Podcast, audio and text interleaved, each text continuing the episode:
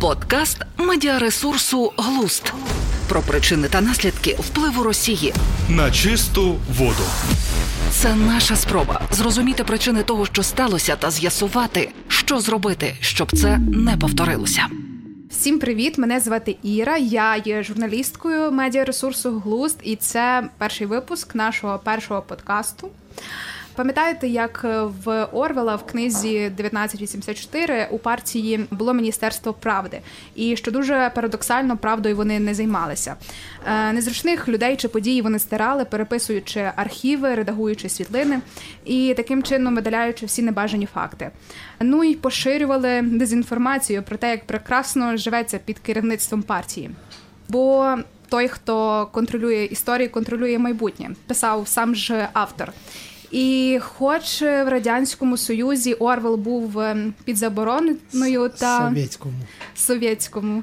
Та у сучасній Росії вже спадкоємиці Союзу кейси із цієї книги, як на мене, дуже добре застосовуються. Сьогодні ми, власне, і поговоримо про чи не найбільш важливе е, історії. Е, зокрема, спробуємо з'ясувати, для чого Росії спотворювати факти і взагалі вдумувати щось таке геть безглузде. А, і розібратися в цьому нам допомагатиме історик Володимир Половський. Як кажуть, історію пишуть переможці, але насправді, якщо розібратись, не знаю, там найдавніші приклади, то е, насправді вони не просто її пишуть, а крадуть в переможених. І це я знайшла у книжці Віри Агеєвої. Мені ця думка прорезонувала. У «Залаштунках імперії» вона пише про те, що менш більш відсталий народ, який перемагає, він краде історію у переможеного. От спробую, чого, на твою думку, є крадіжка переписування історії Росією? Ну, власне, тут не стільки обов'язково йдеться про те, що менше розвинутий чи більше розвинутий народ. Тут, власне, йдеться про те, що імперія, вона буде не тільки сумою територій, які вона завойовує, а вона буде сумою історій, які вона до, до свого міту буде приєднувати. Тому, власне, тут незалежно від того, розвинутий, не розвинутий, який там рівень uh-huh. цивілізаційний, то, що тут скоріше буде якраз про накопичення. Тому що накопичуючи е, території, ми мусимо накопичувати і їхню історію. І, власне, дуже добре це ілюструють, от е, зайдіть в Вікіпедії, там забийте титул, наприклад, імператора Австро-Угорщини. І uh-huh. там буде, ну, ми найчастіше стикалися з цим в жарті під назвою «Лист запорожців», та там, де от самого шайтана син і оце все. Тобто це така пародія на величезний титул султана Османської імперії. Власне, як створювалися ці величезні, такі об'ємні, громісткі титули? Шляхом додавання титулів правителів, які завойовані. Тобто ми приєднуємо територію завойовану, ми приєднуємо титуляцію правителів, які там були, тому він одночасно стає там герцогом хорватським і так далі. І в той же час ми приєднуємо і історію. Чому ні? Найдалі в цьому плані пішов там Чингісхан, хоча це поширена така тема, та, який казав, що крім того, що ми приєднали території, вбили чоловіків, та ми маємо ще й переспати з усіма жінками завойованих народів. Тобто от логіка така. Тобто це вже як продовження того, що ми крадемо історію, ми приєднуємо території тощо. То це така виходить негласна політика всіх імперій? Ну, це не те, що негласна політика, це логіка імперії. Ага. Тому що якщо ти, ну, тому що всі імперії будуються за однаковим взірцем. От такою взірцевою, напевно, імперією була Римська, угу. так, де діверет імпера розділяє владарю, і багато чого з, з них ми запозичили. І, власне, не випадково імперії, які пізніше за Рим виникали, вони дуже часто претендували саме на римську спадщину. Та сама Москва, яка назвала себе Третім Римом, так? От, ну і, власне, тепер можемо повернутися до того питання, яке ти задала, як воно формулювалося, чому? Проявом чого ага, є? Проявом чого. Ну, угу. от, власне, краді... крадіжка історії – це є проявом якраз імперськості. Угу. Тому що, коли ми будуємо цей імперський концепт, він має на чомусь базуватися. Чому в ньому значна роль побудована саме нашій історії, історії Руси? Тому що концепт створювала церква, православна церква, і створювали, власне, українці. Тобто люди, випускники Києво-Могилянської академії, Стефан Яворський, Феофан Прокопович, які оцю концепцію використали, взяли за основу. І саме від церковних понять і виникають оці тлумачення «мала Росія», «велика Росія» і пішло-поїхало. Ну, власне, я так підозрюю, що ми це будемо розбирати, та поетапно. Так, я думаю, так... що цей випадок ми ще розбиратимемо окремо. Але от наступне питання. Чому взагалі так сталося? От ти вже згадуєш дуже багато кейсів світових, коли був от такий досвід крадіжок, переписування. Чому от зараз, враховуючи цей досвід, історію переможців досі сприймають як істину? Та, власне, ніхто не сприймає історію переможців як істину. Просто переможені зазвичай гинуть. Ну, mm-hmm. як ти дізнаєшся, що було на думці в того, кого вбили? От і все. Е, відповідно, тут е, йдеться скоріше якраз про фізичне знищення тих, хто програв. І, відповідно, ми стираємо, як імперія, пам'ять про тих, кого ми знищили. Ну, або, якщо неможливо просто взяти і витерти, то ми її максимально перекручуємо, перетворюючи в потрібні нам наратив. Угу. От саме про процес переписування. От словосполука переписування історії, вона дуже часто е, використовується. Чи можливо виділити якісь конкретні умови та е, форми цього явища? Тобто, за яких умов буде відбуватись переписування? Е, так, і в яких формах воно відбувається? Ну, форми будуть залежати від фантазії того, хто буде займатися переписуванням. За яких умов воно буде відбуватися, та майже завжди відбувається. Е, на п'ятому курсі, на такому предметі, як філософія історії, мені оцінку знизили за те, що я, власне, написав, ну, там про, йшлося про об'єктивне, суб'єктивне в історії, і я, власне, там написав прямим текстом, що от про яку об'єктивність ми можемо говорити, якщо, в власне, історія завжди була на службі у влади і виконувала конкретні задачі, які перед нею ставились. Ну, за це мені оцінку знизили. От, але, власне, як воно працює? Працює воно наступним чином. Коли ми потребуємо заповнення перше – якоїсь порожнечі, яка у нас виникла. Якщо в нас є період історії, в якій ми не маємо чим заповнити, ми шукаємо, де його взяти. Це дуже добре ілюструється мітами про те, що там золотий вік, будь-яку історію взяти, та всюди нам будь-якого народу, нації, і всюди стараються знайти якийсь золотий вік. В дев'ятнадцятому столітті, власне, коли це почалося найбільш масово так відбуватися, воно базувалося на тому, що існував концепт державних і недержавних народів.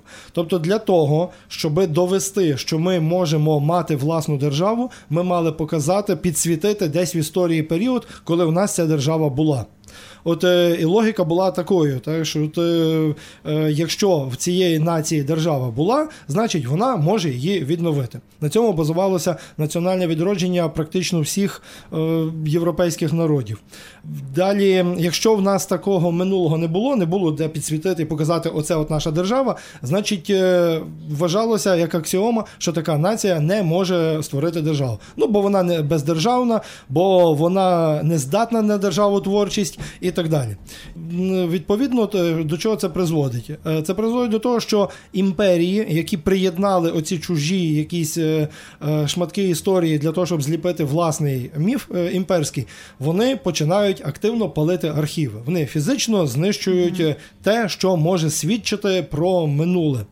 Власне, теж такий концепт дев'ятнадцятого століття в історичній науці вважався, що от, якщо є документ, значить є факт минулого, є подія. Якщо нема документу, який це підтверджує, ну то до побачення, значить, такого факту не було і він не має місця. Е, і це призводить до іншої крайнощі, е, коли народи, які бездержавні, ну в силу того, що вони не змогли там докопатися до певного періоду своєї історії, вони не змогли е, знайти його там, дослідити, щоб показати, що воно було, то вони починають просто фальшувати, починають видумувати. Таких прикладів досить багато є там, в чеській літературі, коли одним з таких в українському історичному просторі у нас є два такі факти, які подібним попахують. Ну, це такий найбільш яскравий такий приклад сфальшованого документу, який жоден історик не сприймає серйозно, це так звана Велесова книга.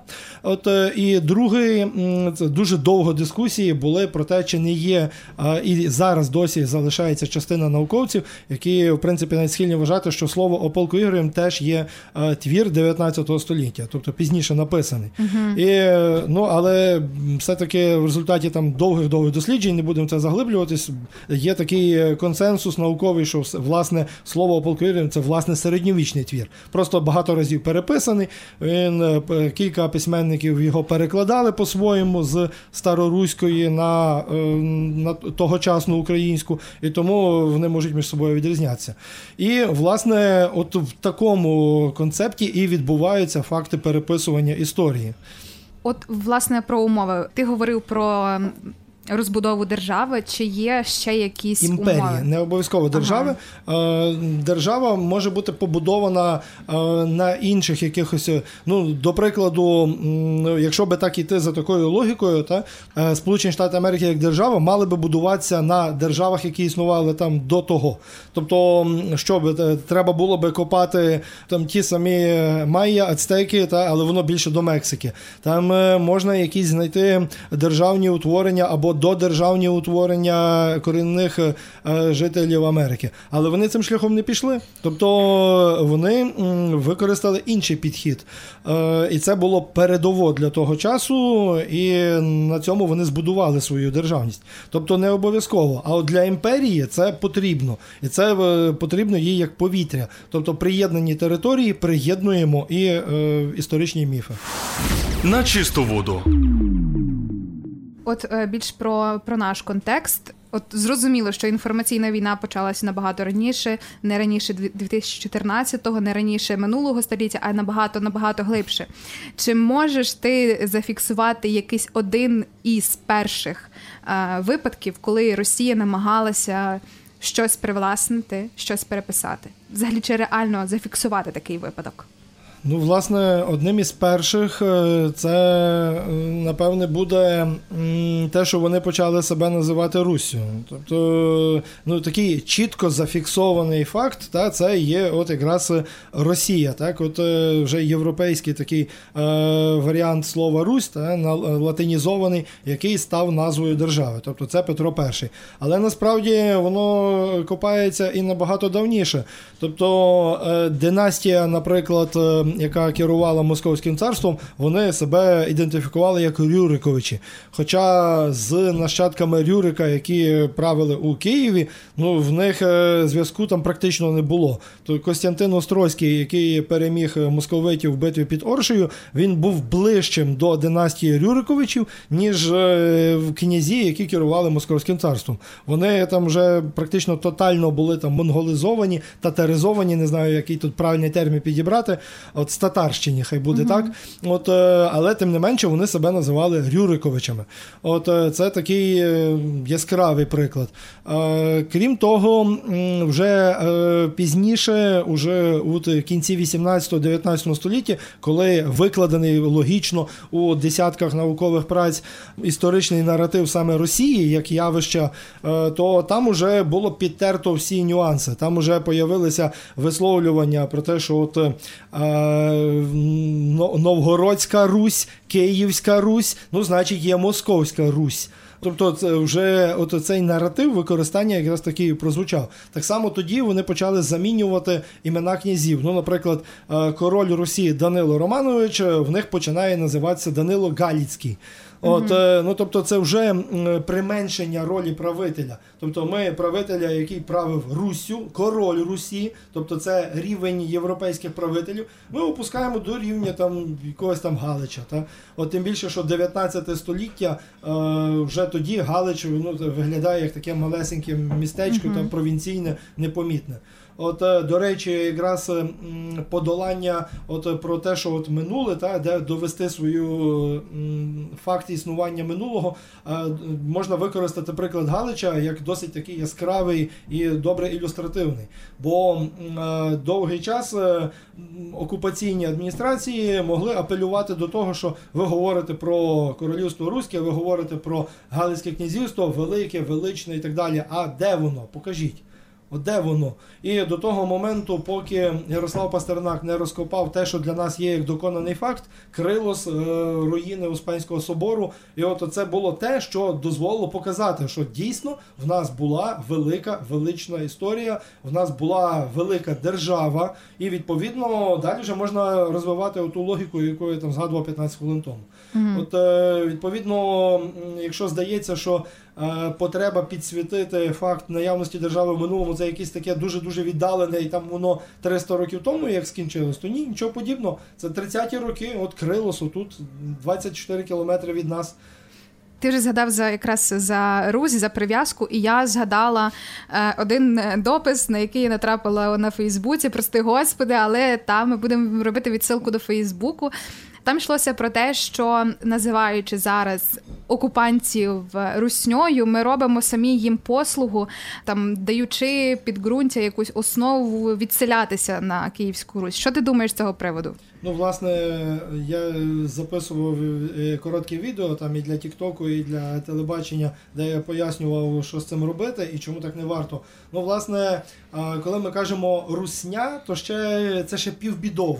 Хоча воно теж, це всього лише один із варіантів написання слова «Русь», «Росія», «Рутенія» і так далі. Тобто це залежно від того, яку ми транскрипцію оберемо. От, але набагато гірше, коли я в дописах багатьох і в журналістів помічав саме «руські». Там «руський воєнний корабель». Ні-ні, перепрошую, «руський». Там росіянці, московити, але не руський. Тобто це вже, ну, прям так ми самі собі перекреслюємо наше минуле. Тобто mm-hmm. навіщо це робити? От е, ми підігруємо. Я проти, там звучали навіть такі ідеї, що, мовляв, давайте перейменуємо е, нашу державу Україна в Русь, тобто повернемо історичну назву.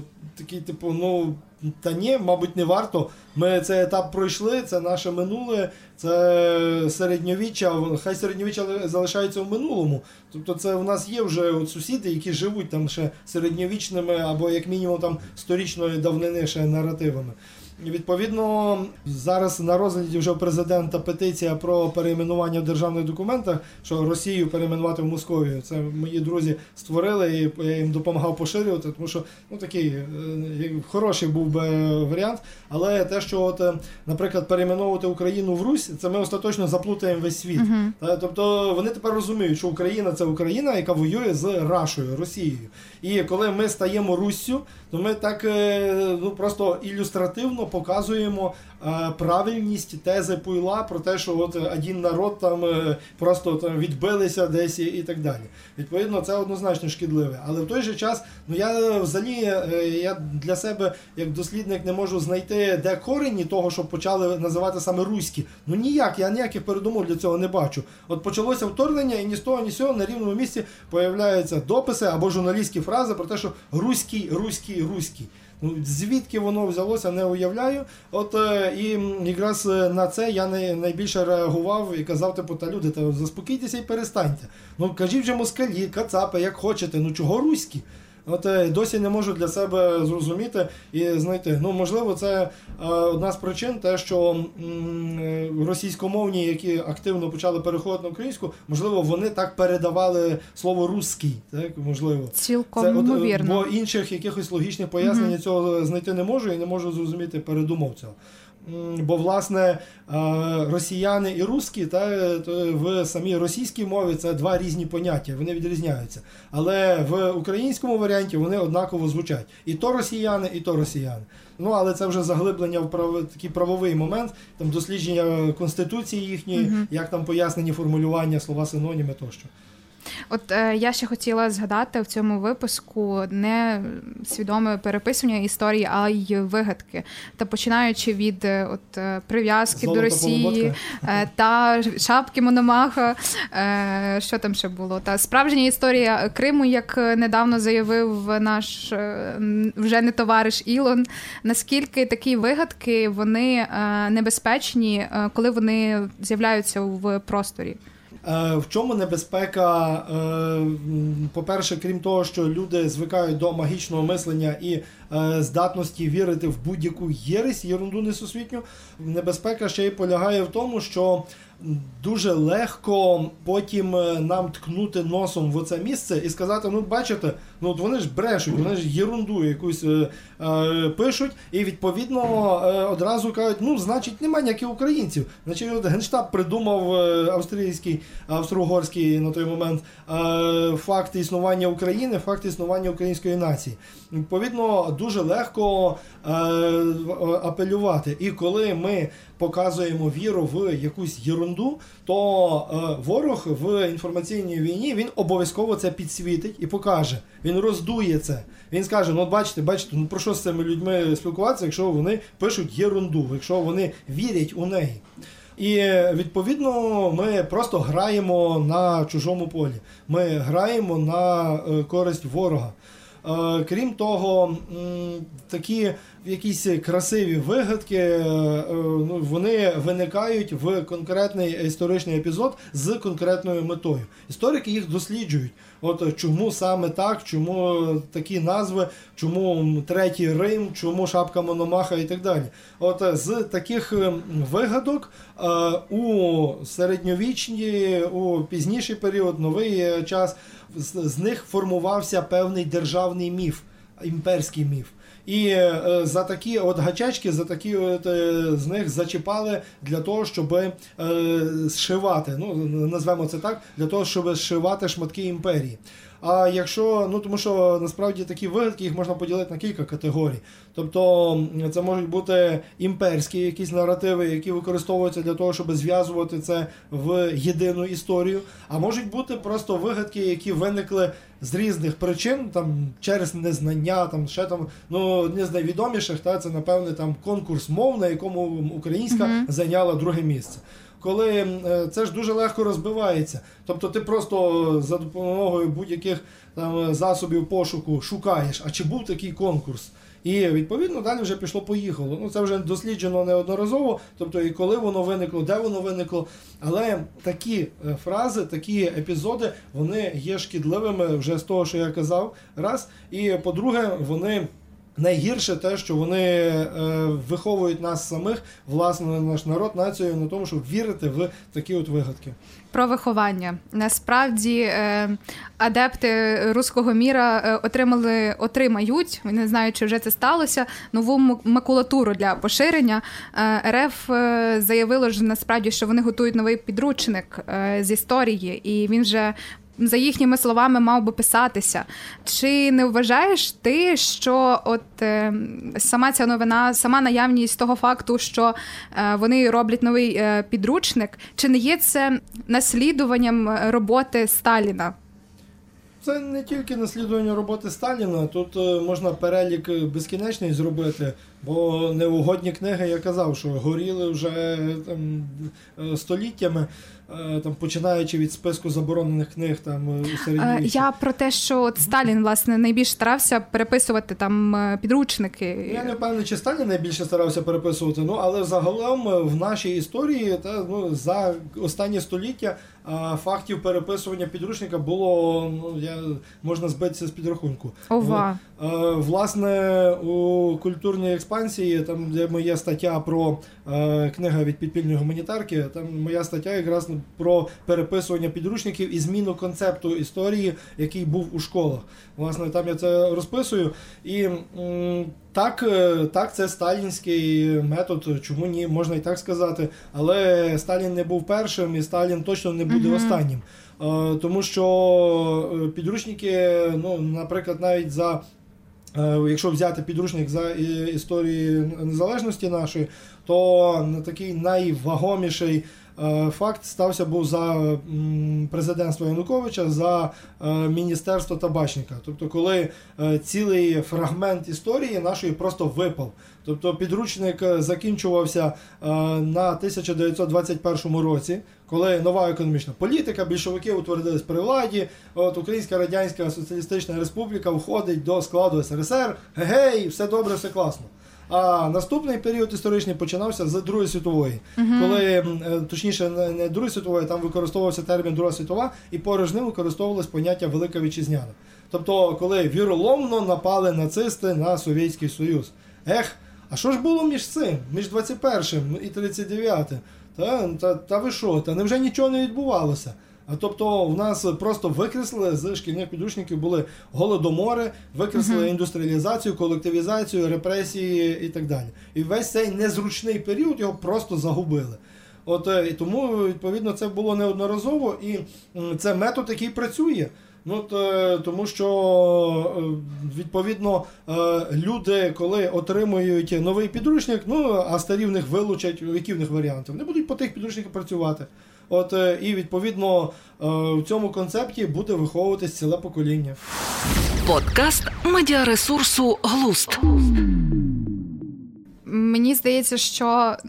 Ну, можливо, я надто е, нормалізую нас як націю, і навіть не нормалізую, а романтизую. Е, я вважаю, що нам як нації немає чого фальсифікувати, що вигадувати, е, але мені здається, що переписування і фільтрація від радянського зразка необхідна. Як, не знаю, мені здається, новий погляд на, на минуле. Що ти думаєш з цього приводу? Ну, словосполучення «новий погляд», напевне, найпоширеніше словосполучення, яке я бачу на історичних книжках, які виходять. От, ну, зараз цим вже менше страждають, але буквально ще кілька років тому то це практично щороку виходило якесь видання історичне, якому було «новий погляд» або там якась чергова спроба переоцінки, ну, як мінімум, на обкладинці. Тобто, якось так воно працювало. Ну, я згоден з твоїм твердженням про те, що, в принципі, нам і видумувати нічого не треба, у нас історія ой-ой-ой, яка багата. І подивитися тільки на кількість ютуб-каналів, які mm-hmm. знімають сюжети про історію нашу. Ну, от, якщо, наприклад, ті самі, той самий імені Те Ге Шевченка, який вже... Три чи чотири роки існують, і щотижня у них виходить... Може і більше. Може і більше, я вже не пам'ятаю. Ну, для мене якось так от mm-hmm. зафіксувалося, що десь три-чотири роки вони вже точно є. От, і щотижня виходить новий випуск, немалий за обсягом, і, в принципі, я не пригадую, чи вони повторилися десь. Тобто вони вже там, під різними ракурсами розглядають, там регіональну історію розглядають тощо, але, в принципі, наша історія ого-го, яка багата. Якщо подивитися на історію нашого середньовіччя, то тут просто там, сюжет «Ігор престолів», всі їхні сезони просто відпочивають. Тобто, навіщо видумувати? Ну, видумувати можуть там сценаристи, коли будуть знімати потужний і крутий серіал. От ми, наприклад, коли робили кінопоказ до Дня бою під Крутами, то після фільму я сказав, що ну, в той час, коли цей фільм вийшов, він був потрібен, але після перемоги ми маємо зняти про Крути інший фільм – «Бойовик». Бойовик крутий, класний, де наші пацани розносять більшовиків, от, бо більшовики в бою під Крутами зазнали в рази більших втрат, ніж наша сторона, яка оборонялась. Так, там був героїчно-трагічний епізод із розстрілом полонених, ну, але... Завжди вбивство полонених, це завжди буде трагізм, але тим не менше ми можемо подивитися на цю історію під іншим кутом зору. От, і, власне, так, я згоден з тим, що видумувати не потрібно, хіба що там на рівні, там, якщо комікси будуть там, чи якісь інші героїчні такі моменти, там фантазія хай не зупиняється, але в м, нашій історії стільки є сторінок на, на будь-який смак, що придумувати щось, що мало би там якусь абсолютну істину доводити, чи там найстарішу націю демонструвати, чи ще якісь подібні моменти, абсолютно немає сенсу. А як тоді от конкурувати на історичному просторі? Мені здається, українську державу слід відновити там в історичному процесі, бо це дуже така репутаційна штука. А оскільки ми не переписуємо історію, що ж нам робити? Нам писати нову історію. Угу. Ми її вже пишемо. Московія має бути знищена, і це факт, тобто це одна з небагатьох імперій, які залишилися ще на землі, і, ну, які мають дожити свого віку, мають розпастися. От, і, відповідно, фізично, коли перестане існувати утворення під назвою Російська Федерація, яка ні разу не федерація, але тоді у нас зникне проблема з ними конкурувати. Угу. От, ми, в нас має бути наука, І в нас зараз створився такий хороший вже науково-популярний момент. У нас науково-популярну історію і Грицак пише, от, хоча він себе науковцем вважає в першу чергу. І у нас популяризатори історії і на Ютубі, і в інших платформах є. От, відповідно, нам потрібно розвивати і потужну історичну саме науку, як в класичному вигляді цього слова. Ну, наприклад, от ми сидимо з тобою в Івано-Франківську, так, і є яскравий приклад того, як свою роботу робити. Це видавництво ЛІЛ НВ, Василь Іваночко, які створили вже, я вже збився з рахунку, скільки там є видань по історії Галича. Альманах [S2] Uh-huh. [S1] Галич, який вже, ну, створив історіографічну таку добірку, що, ну, просто будь-який епізод історії Галича, як міста, як княжої столиці, який тобі потрібно, ти просто береш і маєш в готовому вигляді. От він уже створений. Так само, як об'єднання «Моє місто» просто закрило тему історії Івано-Франківська. От просто закрили. Я також не пам'ятаю точну цифру, чи двадцять чотири, чи двадцять шість там книжок, які під різними ракурсами е, показали історію міста е, Станиславова, Івано-Франківська. Тобто оце той шлях, яким треба йти. Тому що обов'язково мусять бути популяризатори науки, які через YouTube, подкасти і тощо будуть пояснювати, як то кажуть, на пальцях якісь складні заплутані речі, але має бути і академічна наука. От це той шлях, в який мала би йти Україна як держава.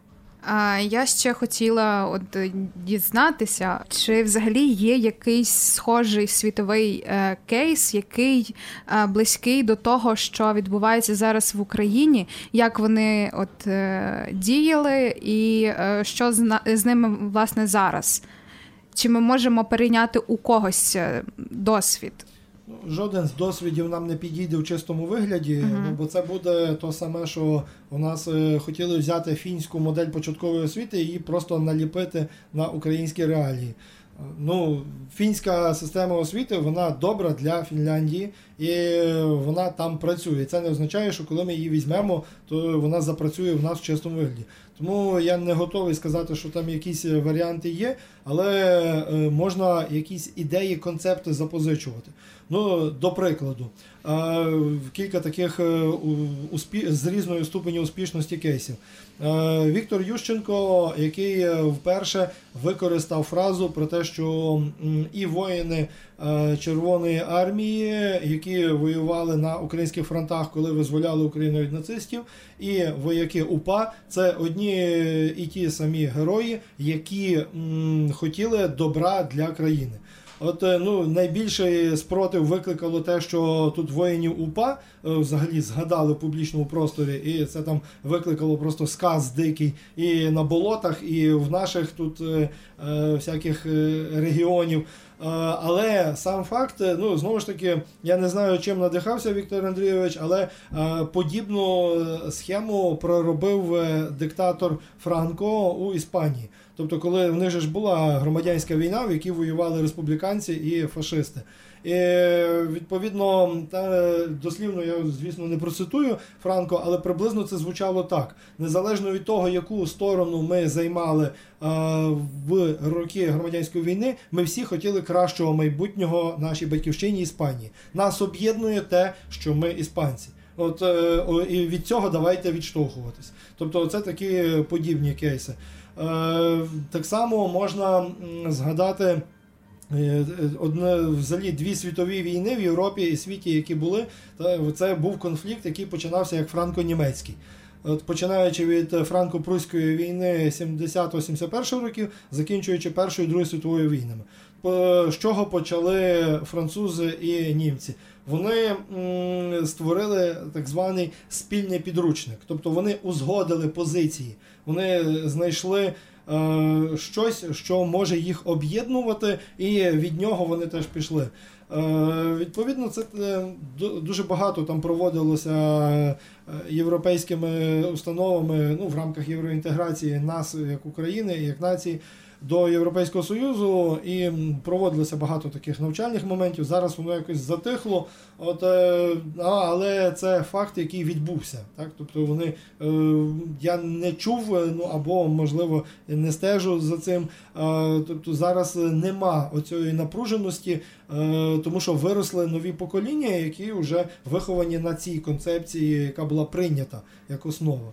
Якщо от далі, після нашої перемоги, так звана Росія існуватиме в тій же формі, чи яка тоді ціль буде в істориків України?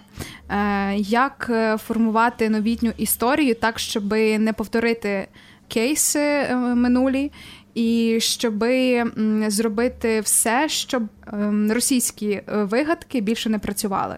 Ну, власне, все, що ми робили до двадцять четвертого лютого двадцять другого року, все було зроблено правильно.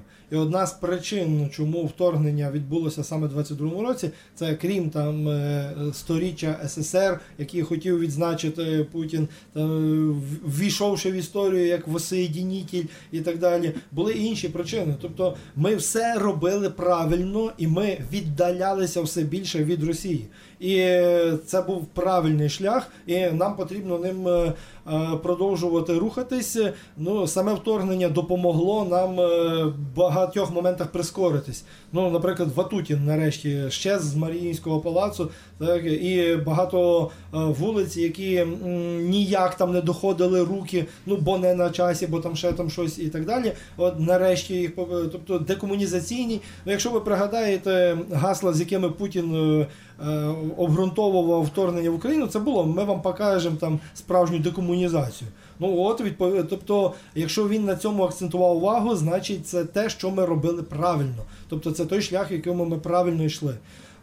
Так само з істориками, так само з підручниками. Ми правильні, хороші, кращі підручники писали. Якщо подивитися на конкурс підручників, який є, по-перше, він відбувається публічно. І, відповідно, ніщо не пройде мимо уваги. Тобто, ну, ясно, що завжди є категорія людей, які ніколи не будуть читати то, що там пропонують до обговорення, але знаходяться завжди один, два, три, п'ять, десять, двадцять людей, які прочитають і напишуть, що так не повинно бути. І в нас працює розголос, і, відповідно, завдяки такому балансу громадської активності і фахового виконання своєї роботи, плюс нормальний здоровий капіталізм, бо підручники почали конкурувати, видавництво почало конкурувати між собою. І в нас формуються хороші, якісні історичні підручники. Підручники з історії, перепрошую. Відповідно, тут можеш мені просто покластися на, на мою думку, так як вчителя. Так? Тобто підручники тепер вони на порядок якісніші. І вони не стали примітивнішими в жодному разі. Хоча вони там обросли ігровими там моментами, там ще там щось. Стало менше води, бо санітарні вимоги кажуть, що підручник має бути максимально легеньким, щоб дитина не загиналася з ним. І в той же час вони стали максимально конструктивні. Тобто після нам нічого не треба міняти в наших підходах, того, що ми йшли якраз коректним шляхом. Так, ми йшли абсолютно в правильному напрямку, і е, вторгнення, в першу чергу, воно не повинно нас збити з нашого шляху. Тут все окей, ми все правильно робили. Ну, те, ясно, що можна вдосконалювати, завжди стати кращими. І в тому ж клятому Фейсбуці, та, який ти згадувала, так, от, і в всіх інших ресурсах мета, там українцям зараз тяжко, ну, але що поробиш, то ми проходимо. Так от, зараз йдуть дискусії про те, як науку розвивати, як її зробити кращою. І, ну, крок перший, та, там повинні бути люди, які будуть розвивати науку, а не її консервовувати на якихось там варіантах, там, не до совка, не до щось там.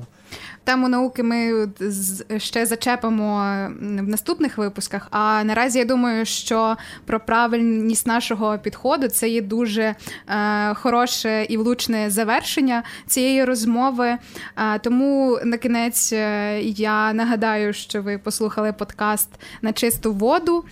Е, свої питання або ж цікаві теми залишайте у коментарях. Також рекомендую підписатися на соцмережі Глузду, щоб не пропустити нові випуски. І тут я трошки е, візьму приклад із Стерненка. Не забувайте плекати свою русофобію і до нових випусків. Подкаст медіаресурсу «Глуст» про причини та наслідки впливу Росії на чисту воду.